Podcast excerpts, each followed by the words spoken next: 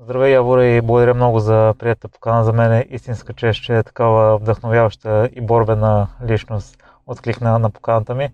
Твой живот е много интересен. Ти си успоредно и писател, и ветеринарен лекар, но писането се е зародило като интерес още от малък при теб, повлиян от природата, учителите, животните. Какво точно в тях те провокира да започнеш да пишеш?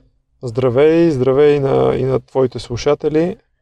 Това с а, провокацията е някакъв много магичен момент. Предполагам, че и други хора, които пишат, ще споделят същото. Със сигурност нещо в средата около твореца, писателя, разказвача на истории го, го провокира да отключи тази твоя, своя черта. Но аз мисля, че във всеки човек е заложено това да разказва истории.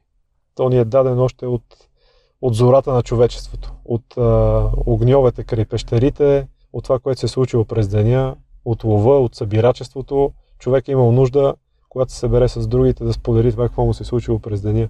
Или това, това, което искал да му се случи, или това, от което го е страх.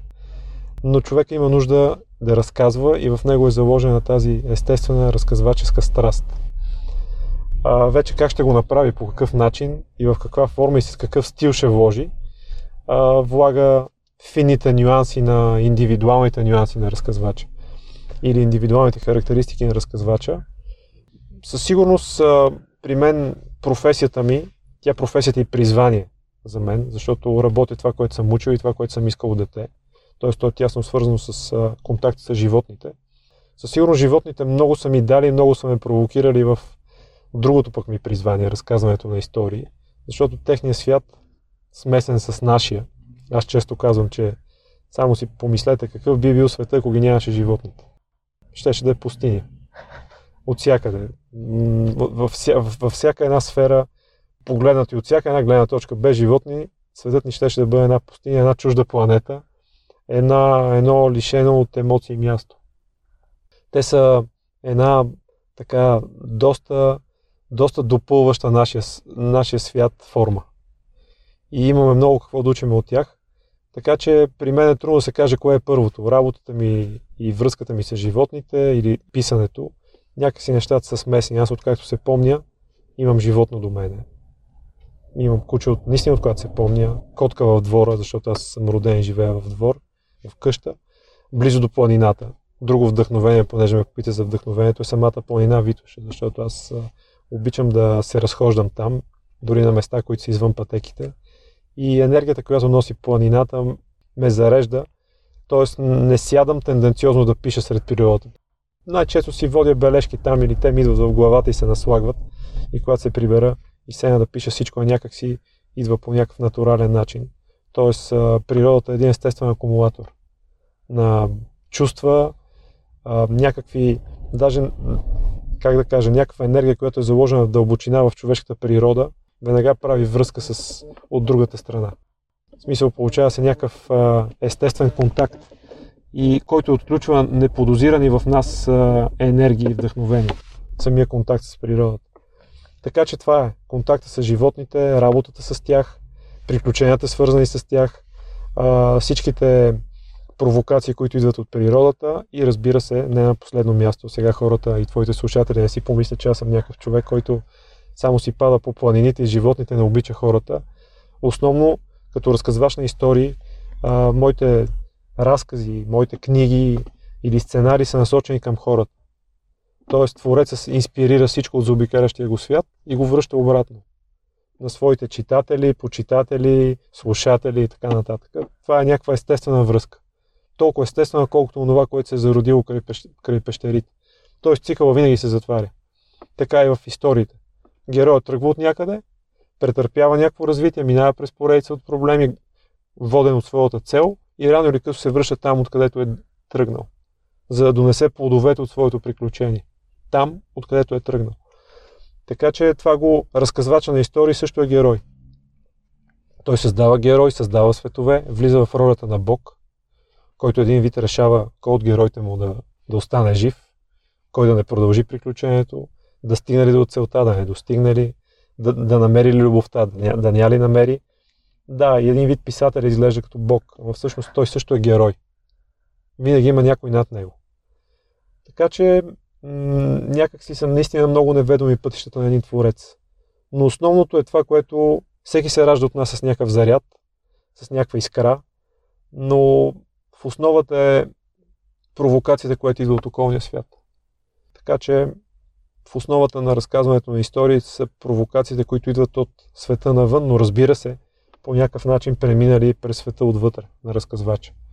Това вече придава характерната светлина на историята или стил. Искам се да ми кажеш важността за околната среда на хората, тъй като те също са изиграли роля да продиктуват интереса. Вече спомена за природата и животните. Да, да, хората, хората са изключително важен фактор за формирането на един разказвач или един артист. Независимо дали ще бъде той писател, художник, кинематограф, а, дали ще подрежда цветя някъде или тук ще в парка ще реди плочи или ще почиства листа. Всеки се влияе от а, контакта с останалите. При мен а, много важно е било това, че аз от дете, понеже съм роден и отраснал в Драгалевци, в лоното на планината, там имаше много самобитни и все още ги има, нали, част от тях починаха. А, изключително надарени, интересни, натурални разказвачи, които са формирани от една малко по-затворена среда, близо до планината, защото до 30-те години на миналия век аз даже направих два филма документални за Драгалевци и се срещнах с много интересни, често възрастни хора, които са родени в тези времена. Те са израснали в едно затворено общество, близо до планината. На първ поглед, близо, но тогава Драгалевци е било далеч от центъра на София. Тоест не, не са имали голям контакт с така наречените граждани. София е била много по-малка. И тези хора бяха носител на една изключително интересна информация. Много интересни истории, много самобитни случки, уникални герои, които са раснали и живяли в, те, в, в този регион. И от тях съм инспирирал много, много интересно разказани и много колоритни истории, които съответно са още по-колоритни заради героите в тях. Провокирали са ме учителите ми. Още от едва ли не от предучилищна имах, имаше интересни в тези жени, които водеха, водеха групите. Имаше такива или мои възрастни лели и баби, които умееха много интересно да четат приказки или да преразказват приказки или да преразказват истории. Те ме провокираха да, когато се научих, аз се научих да чета рано. Брат ми също много помогна, защото брат ми е 10 години по-голям от мене и аз още много преди да се науча въобще да разбирам това, което ми се чете, ми четеше братя Грим или български национални приказки, народни приказки. И това ми повлия отрано да започна да се заслушвам в приказките наистина, да почна да ги анализирам, да ми провокират въображението. Отрано благодарение на него започнах да пиша. Аз първи клас отидох готов. Може да чета и да пиша. Благодарение на брат ми. Възрастните хора, които ми четяха и разказваха, тя ги споменах. Майка ми, която не се връщаше от работа без да е купила книга. Това ме провокираше да чета отрано. Първите ми учителки в а, началното училище, Георгиева, сега тогава бяха другарки, сега са госпожи Георгиева, по литература Кастелова, която винаги ме провокираше, така ме провокираше с, оценки, с оценките и начин по който ме оценяваше и разговаряше с мене, че ме караше аз да, да отключа свободното разказване на истории, то извън учебния план, което е много важно, защото учебния план те вкара в някакви рамки, а пък аз излизах от него и тя ме провокираше. Свободни разкази, свободни съчинения, извън задължителното. Тя видя, че аз имам, имам идеята, имам желанието да излизам от задължителното. И не ме спря. Да, веднъж заради, заради една непрочетена задължителна книга ми написа двойка, но беше само провокация, за да ме накара още повече да излизам извън на разрешената територия. Тоест, отрано четях литература, която не е за моята възраст. Излизах от учебния план. Тази провокация ми, до ден днешен ми е била ми е, ми е интересна. И всъщност тези хора, които по някакъв начин влизат дори в историята на героя. Ти знаеш в един филм или в една книга, героят някъде по пътя си, обикновено по-в началото на пътя си, по правило, влиза в а, контакт с някоя важна фигура, персонаж, който влиза в ролята на учител при него. Така и при нас, докато се развиваме. Има хора, които влизат в ролята на учители и то по много естествен начин. Дали ще са задължителни в училище или някой отвън улицата или съседа, може да бъде за теб много важен ментор и много важен елемент от този етап в развитието си. И е хубаво да се срещнеш с такива хора и да ни му обърнеш гръб. Тук вече си влиза в ролята и съдбата, защото с някой се разминаваш или от някой те е страх и просто не смееш да, да поемеш, т.е. те ти подават ръка, но ти не смееш да, да я приемеш, защото често тези хора изглеждат, приличат на чудаци. Защото интересните хора са тези, които наистина могат да те провокират, често са по-различни от останалите. И, и могат, да бъдат, могат да бъдат плашещи. Което, ако това го преодолееш, можеш, те са богатство. Тоест, ако се престрашиш да влезеш в пещерата, ще достигнеш до съкровището. Наистина, ако те е страх от тъмното и не искаш да влезеш там, няма да достигнеш до съкровището. Така че аз съм благодарен, че съм имал честа да вляза в контакт с такива хора и не ме е било страх. Или съм застанал срещу страховете си, за да мога да комуникирам с такива хора. Наистина благодаря за този дар. По-нататък в, раз, в развитието ми съм срещал нали, в средното образование, в висшето, също много интересни ментори. Стари професори, които са учили, някои от тях извън България, които носиха много интересна информация, имаха такива разказвачески дарби, имаха в тях такава бухемска нотка на поведение. На тях също съм много благодарен, защото ме провокираха не само за работата ми и развитието ми като ветеринарен лекар нататъка, но и ме, един вид ме поощриха да не притувам другото ми, другото ми призвание писането. Например, имаше един много възрастен професор, нека му пръс Георгиев по фармакология, който, с който взаимно се провокирахме. Аз докато учех ветеринарна медицина, създадох такава поетично-артистична група, с която аз пишех сценариите и правехме театрални представления пред студенти, пред преподаватели. След това даже започнахме да излизаме и навън, защото започнаха да проявяват и външни хора интерес към това, което правим. В смисъл, винаги съм намирал хората, с които да, да имаме някаква обща идея за нещата. Обща идея, нещо, което искаме да развиваме, да провокираме останалите. Не го имал страха от това каква ще бъде оценката на другите. И до ден днешен не ме е страх. Каква ще е оценката на критиците, каква ще е оценката на читателите. Държа на нея, защото аз уважавам читатели и при всичко българския читател. Имам преведени вече 4 романи на английски. В смисъл има значение за мен и световният читател, защото ние не трябва да слагаме някаква тясна рамка между българския писател и читател и навън.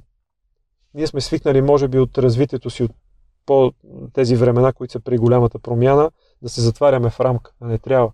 Трябва да се приеме, че българският автор е световен автор. Българският читател е, свето, е световен читател. И това, особено читателя, го е показал много отдавна, защото ограниченията върху това какво да четеме никога не се въжели. Човек винаги е намерил да чете и да слуша това, което иска. Дори когато има ограничения. Също възи за читателя. В смисъл, аз винаги съм бил против цензурата. Позволявам си да разказвам истории такива, които други не биха искали да разкажат. Защото някои от книгите ми са наистина по действителни случаи или биографични. И са книги, които някой друг е отказал да разкаже. Тема, която някой друг е отказал да разкаже. Защото, например, не е виждал альтернатива в това или го е било страх. За мен няма забранена тема, няма забранена история. По-скоро историята може да бъде зле разказана или да бъде разказана с неуважение към читателя или неуважение към зрителя или слушателя. Тогава не е добре. Но не трябва да има цензура.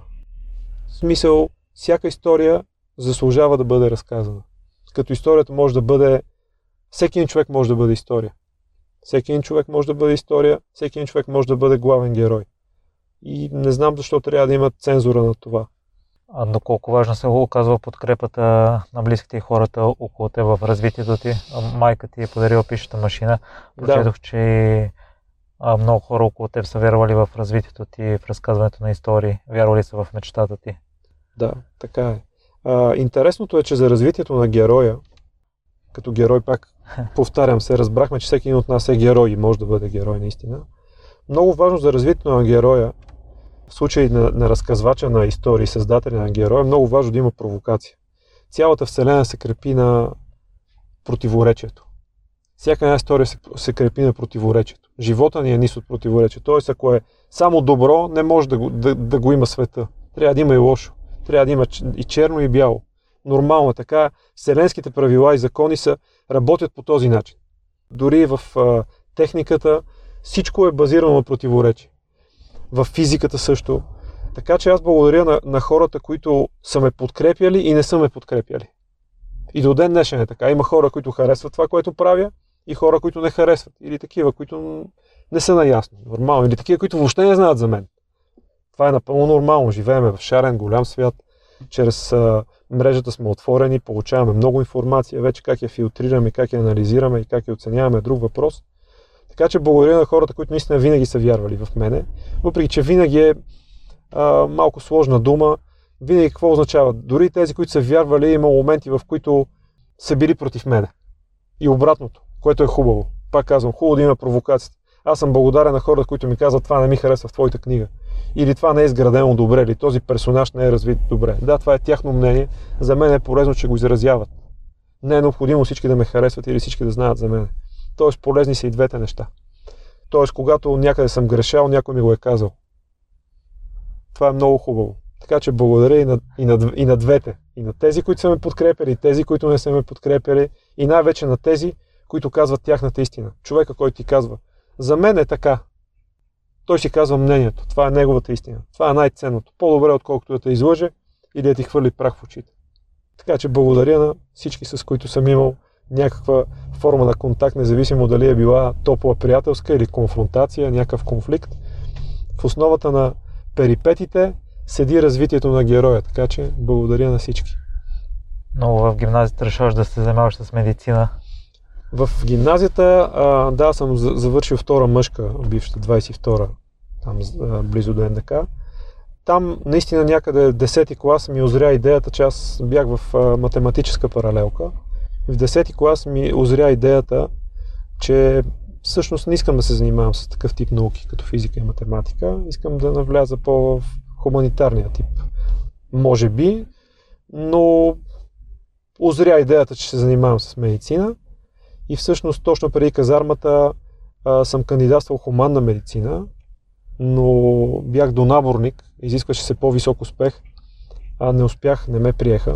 Може би било за добро. Пак идваме до противопоставянето, противоречието. А, не ме приеха, приеха, но съответно веднага ме приеха в казармата. Бях година и половина в армията. Там, между другото, се продължих да се подготвям, да чета много, да пиша. Намирах време, въпреки всичките там странни а. И влязах точно след това, се върна факултета в София по ветеринарна медицина като по поръчка. Кандидатствах, приехаме, влязах да уча ветеринарна медицина, продължих да пиша. Тогава и преди казармата пишех много разкази, между другото. Даже ако не бях влязъл в казармата, тогава ще да участвам в едно сборно издание на, на Христо Ботев издателството. Но се разминах, защото влязах на служба и всичко се обърка. След това почнах да уча, продължих с... Между другото, имах и започнати романи, но примерно тогава писах разкази и пиеси, мои си, изключително и кратки разкази. И тогава, докато учех, написах и към края вече бях готов с самоубийци. Това е дебютният ми роман. Той действието започва и общо взето голяма част от него се развива на Витоша. Който го е чел, знае. Това е дебю, дебютният ми роман. От тогава насам имам 11 романа. Някои от слушателите може би не знаят. Сега завършвам до края на тази година.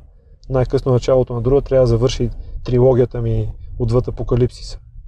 11-та книга поред, която ще се казва Бъдеще в Апокалипсиса, по която в момента работя. Някои хора ги касае, защото са чели първите две книги от трилогията, чака с нетърпение третата.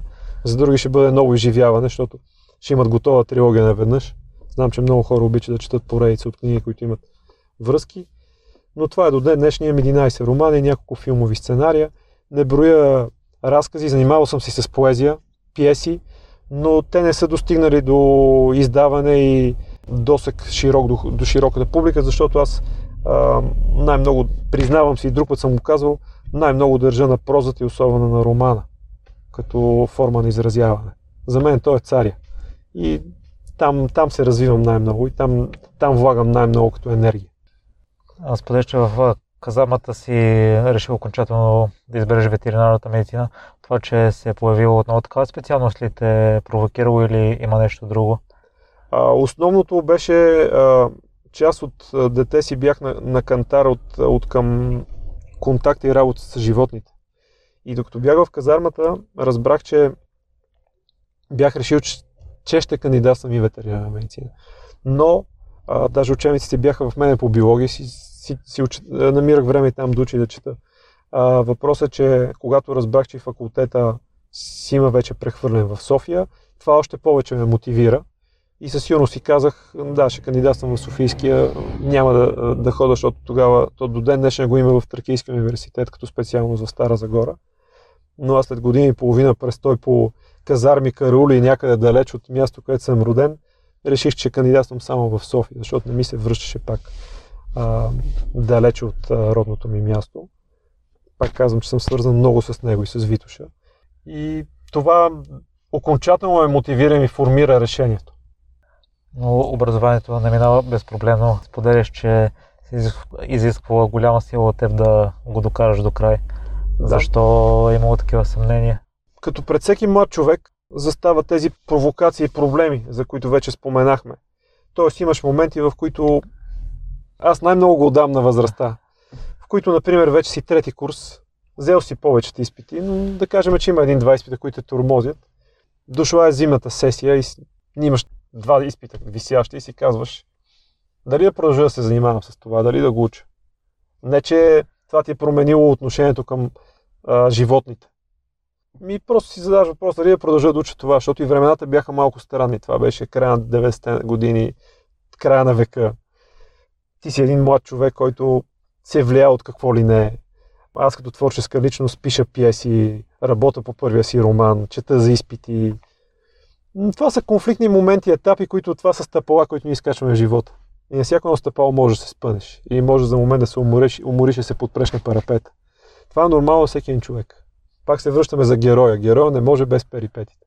Благодарение на тях той дига енергийното ниво, дига си мотивацията и се развива. Разбира се, ако иска. Защото човек може да реши да се предаде. Познавам такива хора, които в някакъв момент от ученето решиха и се отказаха. Или такива, които завършиха и не се занимават с това нещо. Въпрос на избор пред героя. Познавам хора, дори приятели мои, които си посегнаха на живота. В смисъл, всеки един герой избира как да, как да продължи да се развива. Може би не случайно дебютният ми роман се казва Самоубийци. Направи впечатление един цитат, който споделяш за медицината, че създава противоречие от човека. Има голямо поле за изява, но и голямо поле за отчаяние, като рая и ада е. Какво си имал предвид с това? Ами аз като лекар, който работи на първа линия, защото нали, един човек, който е завършил медицина или всякаква друга специалност, може да се развива на различни фронтове. Тоест, при медицината може да работиш на първа линия. Сега, покрай пандемията, хората разбраха, наистина някакси разбраха действително каква е сложността и спецификата на медицинската работа. Призването на лекаря. Това си на първа, линия, на първа линия, да се сблъскаш с всички рискове, с всички действителни проблеми. С а, живота, с болестта, с смъртта на първа линия, очи в очи. За хората при беше малко, малко по-далечна дестинация. Сега всички сме на тази спирка. Всички сме на този фронт. Виждаме колко е сложно това. Каква голяма провокация пред, пред човека. Защото ние в момента всички говорят множествено число. Казват лекарите.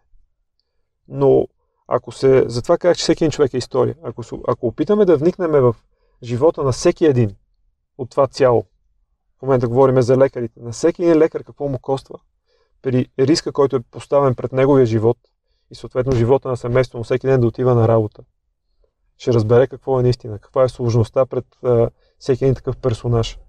Съответно при мен, като ветеринарен лекар, тъй като много от заболяванията, които се пренасят от животните, се предават и на човека, рисковете не са по-малки. Отделно са рисковете свързани с наранявания, ухапвания и всяка вид конфликти с стопаните на хората. Но за мен, като ветеринарен лекар, е много важно животното да се чувства добре. Тоест, то да има комфорт, да е здраво и наистина да се чувства добре. И да се развива добре, и да е в добри ръце, защото го има и този конфликт. Много често работиме с животни, които са захвърлени или са наранени, или са изгубени. Така че там е цял комплекс от проблеми, свързани с работа с животни. Това означава, че всеки ден на първа линия ти се докосваш и до двете. Тоест имаш изликувано животно, има животно, което току-що е заболяло, може да има смъртен случай или имаш тежка операция. Това винаги те хвърля на двата бряга на Стикс. И към живота, и към смъртта, и понякога си по средата. На моменти, даже понякога, когато заспивам и всички случаи от Даниели, стари случаи ми минават през главата, те понякога са ми в сънищата, наистина понякога се чувствам на, на, на че съм някакъв брод, брод, който е между, между два свята, наистина. Но, но пък а, призванието да работиш тази професия и удовлетворението, което остава от всичките решени случаи, от всичко добро, кое, добро, което си направил, ти дава енергия да продължиш напред. Имаш ли някоя любима история от практиката си? Има много. Има много. Тоест, аз съм завършил 2002 година, като ние като стажове започваме да работим от при това с животните. И до ден днешен работя това. Не са малко години, така че историите са много. Но пак казвам, най-голямо е това удовлетворение. Животно, което идва при теб на носилка, изглежда вече даже и стопаните му не знаят дали е живо или някой, който го е намерил, защото може да няма стопани. След курс на лечение, някакъв период от време, това животно си тръгва с, така, с а, махане на опашката. Си тръгва от а, клиниката ти. Това са най-хубавите моменти. Най-голямото удовлетворение за лекаря. Те ти връщат усмивката на лицето. Явора, ще ни закрехнеш ли вратата за начин по писане на роман? Да, значи това често са ме питали, защото а, всеки човек, както казах, всеки човек е разказвач. И много хора искат да напишат поне една книга. Това е като да посадиш дърво. Или да помогнеш на животно, или на човек в нужда. Разказвачеството е заложено във всеки един човек. И често ме питат каква е твоята схема, имаш ли точно правило, как го правиш. При мен няма точно правило. Аз пиша когато желая, нямам точен план, което пък, ето и пак провокация а, или противоречие, нямам точен план на писане, но това не означава, че писането не изисква дисциплина. В смисъл, все пак, за да изградиш една цялостна история, която романа изисква, една цялостна композиция, не може да си абсолютно разхайтен човек. Тоест, писането изисква и дисциплина. Да знаеш, че, че сядаш да пишеш. Независимо дали ще водиш бележки или ще работиш по историята. Но самата основа на писането при мен, съм говорил и с други хора, аз съм един от които пишат. Съответно, аз съм един от основателите на Българска, Българската асоциация на младите писатели, която създаването й беше много важно миналата година, защото има млади, много млади хора, които пишат тайно или създават някакви истории, няма кой да им, няма кой да им подаде ръка. Беше много важно да се създаде така асоциация, за да усетят някаква опора и някаква отправна точка, която да ги мотивира. И те също питат, какво правиш, имаш ли някаква схема, имаш ли някакви правила. Нямам точни правила. Аз затова казвам, че в основата на това при мен да разказвам история има някаква магия. То е някакъв, може би, химически процес. Просто когато реша, сядам и пиша, но историята винаги ми е в главата. Героите винаги са в мене, в главата ми.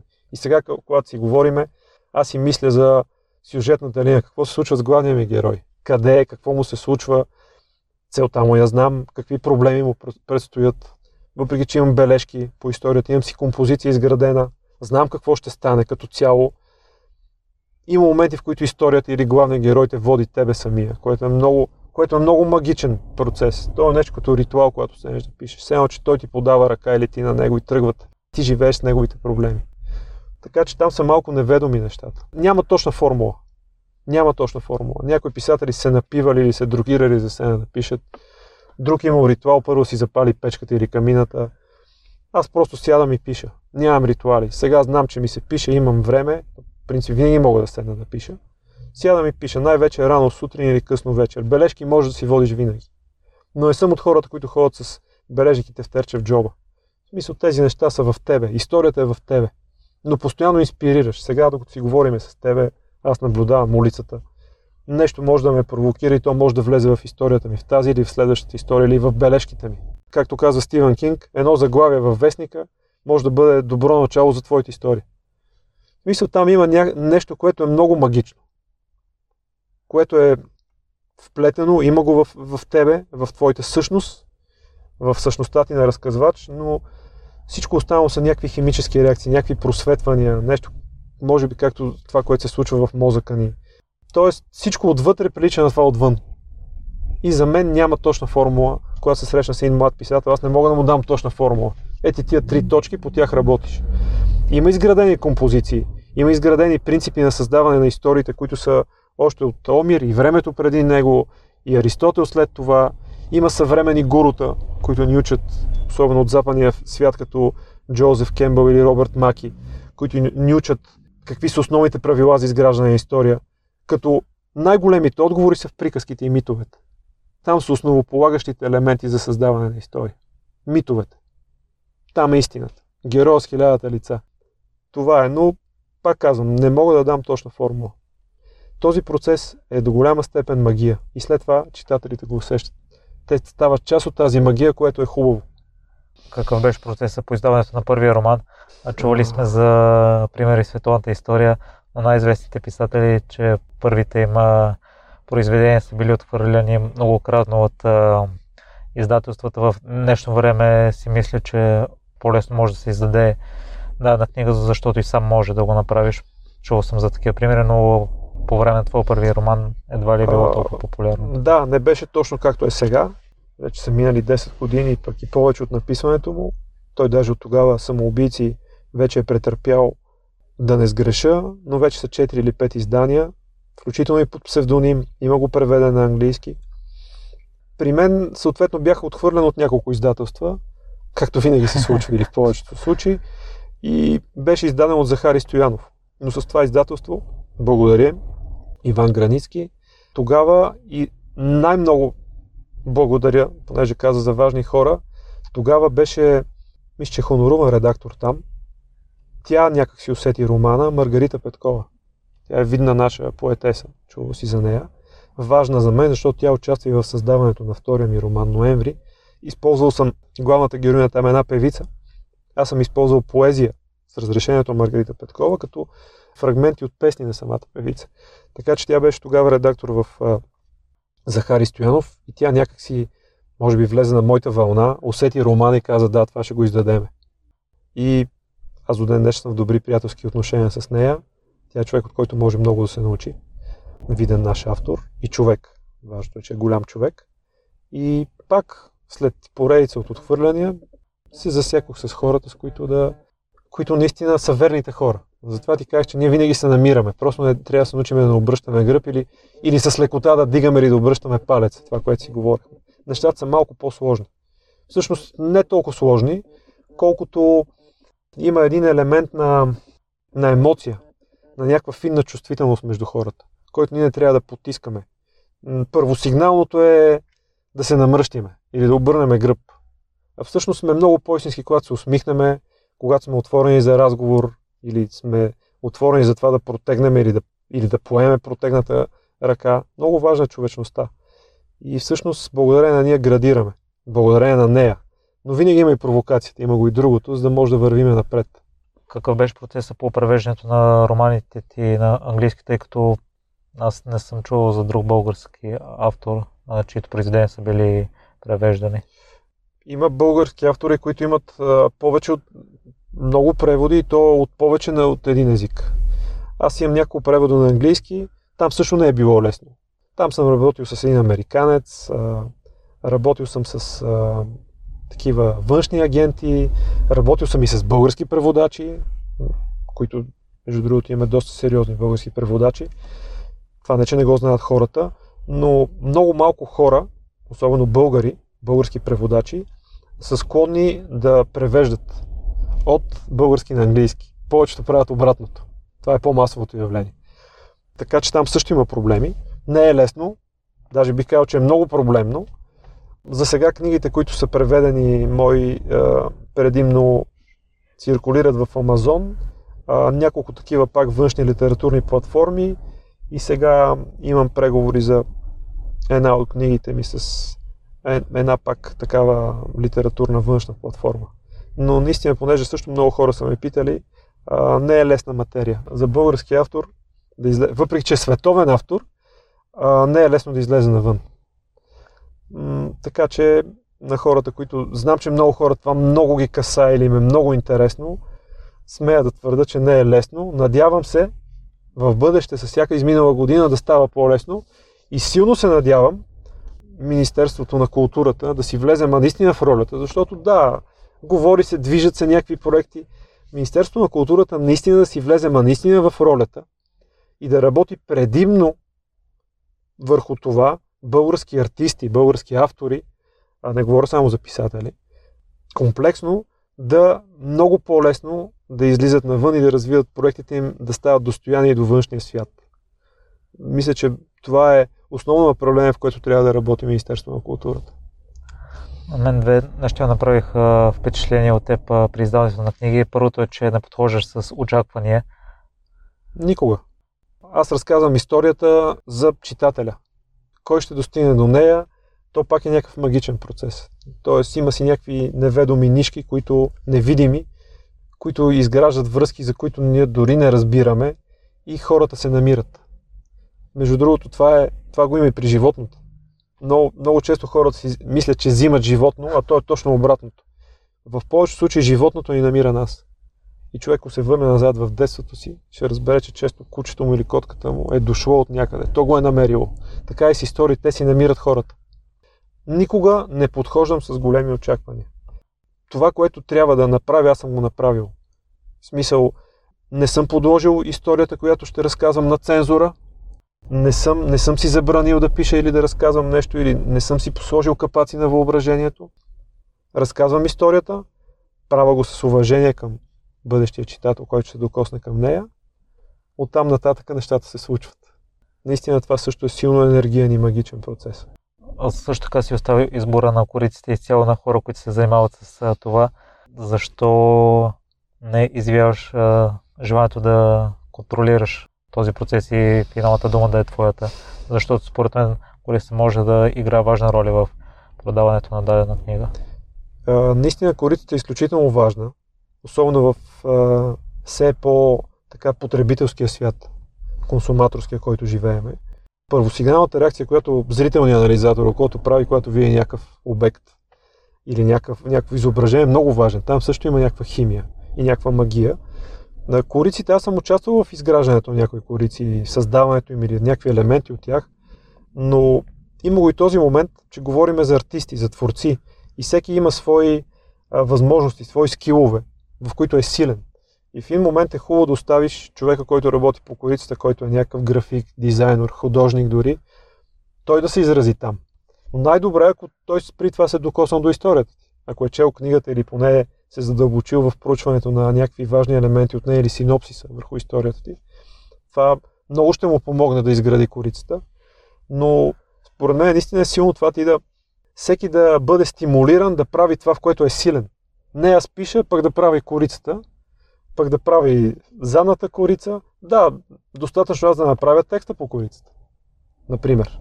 Или да го направи някой, който, който ме е анализирал или който е чел това, върху което вече се издава но всеки трябва да, да се изразява и да прави това, в което е силен. Заради това оставам повече да го правят дизайнери. Ако не е така, по какъв начин се получава ценообразуването, защото забелязах, че твоите книги са по-достъпни за българския читател. От цена? Ценообразуването, всеки знае, че е някакъв а, процес от а, свързани, а, такива поредици от свързани точки. Тоест, първият сложен момент е интелектуалният труд. Аз от него съм готов да спестя, за да може книгата ми да достигне до повече хора. За мен книгата е нещо като визитка на автора. А, не трябва да слагаш някакъв висок прак пред хората, въпреки че там има спорове.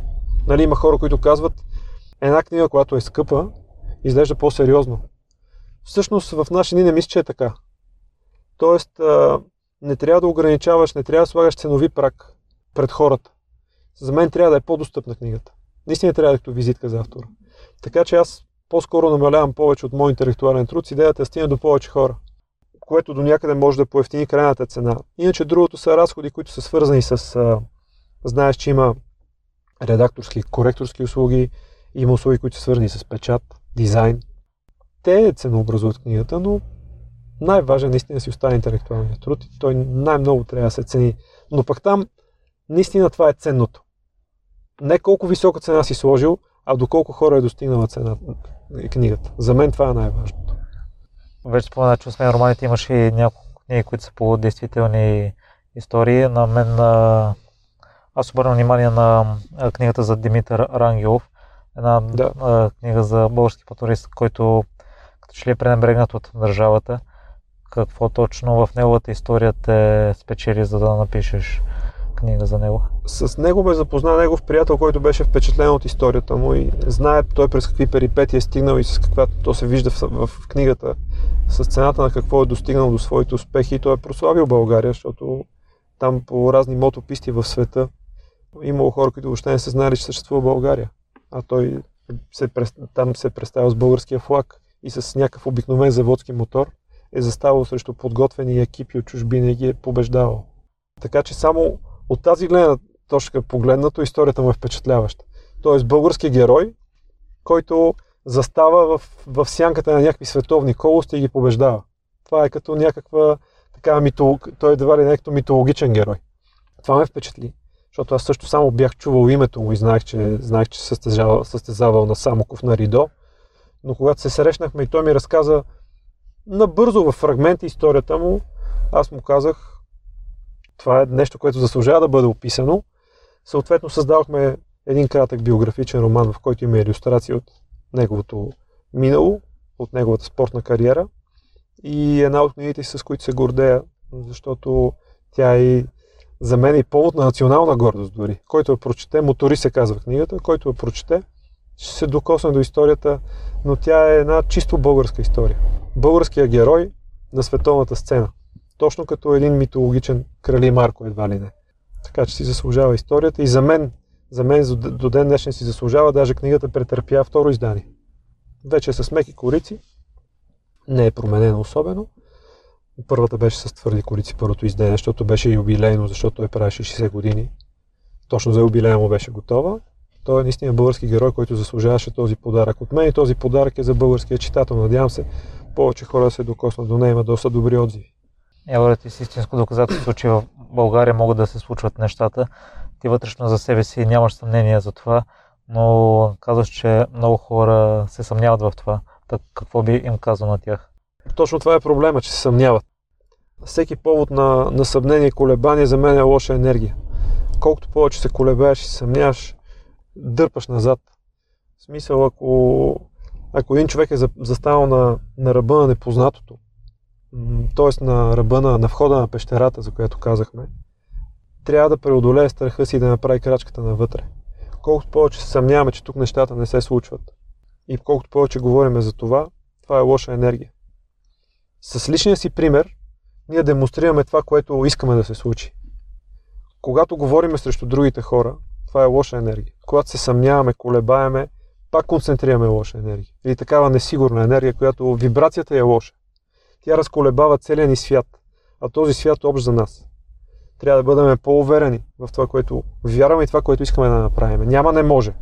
Не случайно има една мъдрост, мъдрост че не може, а, как беше, не мога и не искам са брат и сестра.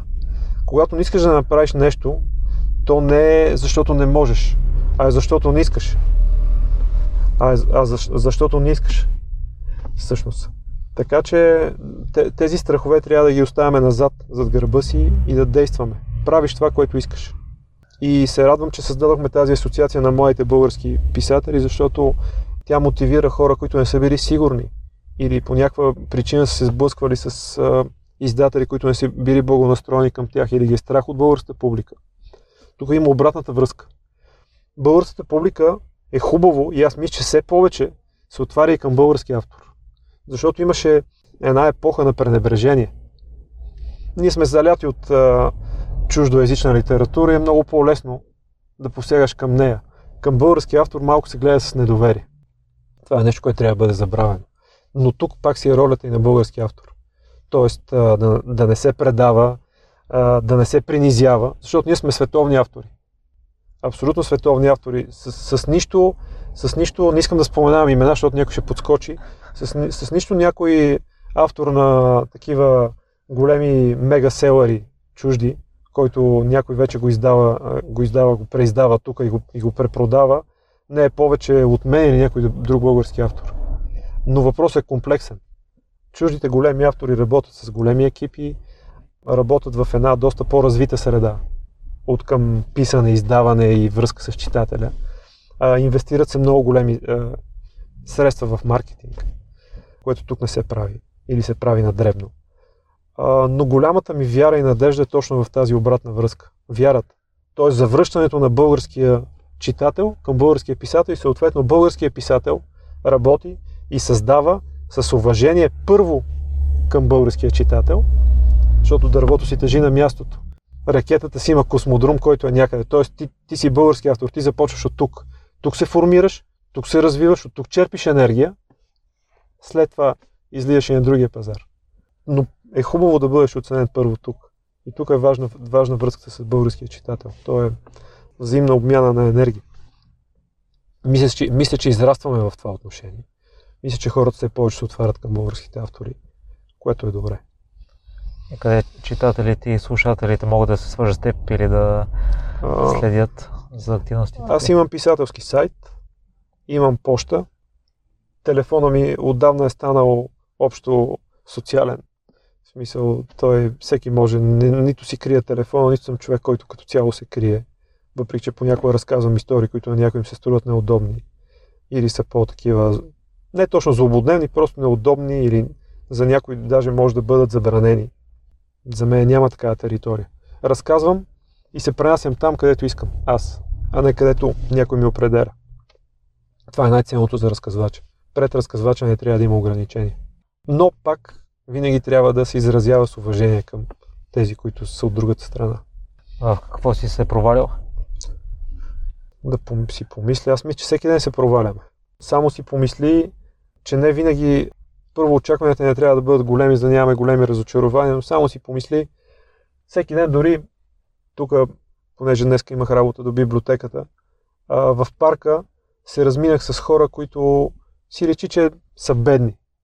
Виждаш им беден човек, който си на ъгъла на тротуара, с изкъсани турби, няма пари, за всички един изпаднал кошар. Ето там съм се провалил. На такива хора, че съм подарял книги, които имам в мен. Защо този човек е в лошо състояние? Защо това куче, което го карат при мен е в лошо състояние?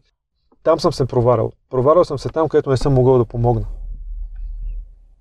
Това е, това е основното. Там, където не си могъл да помогнеш, там, където не си получил усмивка, там, където не си нахранил някой, там, където някой животно, за което съм се погрижил, обаче въпреки това не съм могъл да го върна от този свят. Това са провалите. А научи ли нещо от а, всичко това?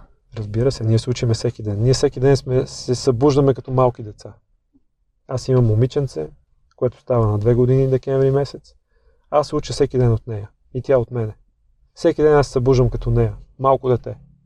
Всеки един ден има какво да те научи. Както казват старите хора, първо благодариш на Бога, че си събудил, че си отворил очи, че си докоснал светлината на утрото. И след това започва ученето, учебния процес. Е това, че сега си говориме с тебе, ние двамата се учиме. Аз приемам информация и енергия от тебе, ти от мене.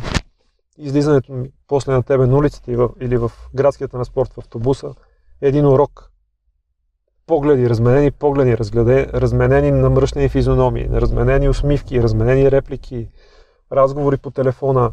Всичко това е информация, която ни учи. А иначе като лекар, разбира се, като лекар също се учи всеки ден. Защото всичко е описано в учебниците, но това, което е на първа ли, линия, хората се опитват да сложат нещата в рамки, схеми, статистика. Еди си толкова пациенти, еди си такъв резултат.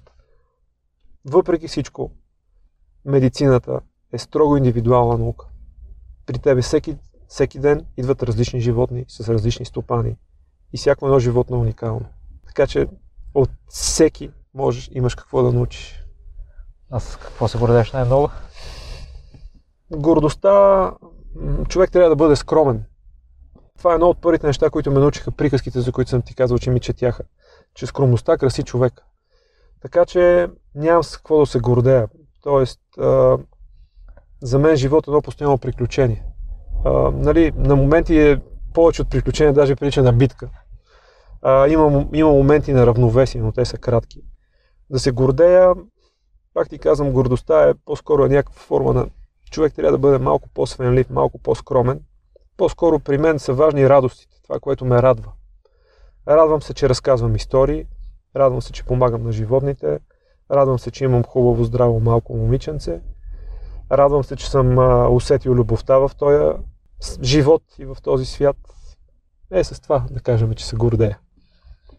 Благодаря много за отделеното време. И аз благодаря. И се надявам здрави. Да предадеш липсата на съмнение на слушателите и те да повярват в себе си. Силно, силно се надявам, силно вярвам в българския читател и в българския автор. Надявам се връзката между нас да се задълбочава към все по-добри резултати и наистина като българи, като народ, вярвам, че ние все повече, все повече ще вярваме ние сами в себе си и това като единици и това ще тласка народа ни все по-напред и нагоре.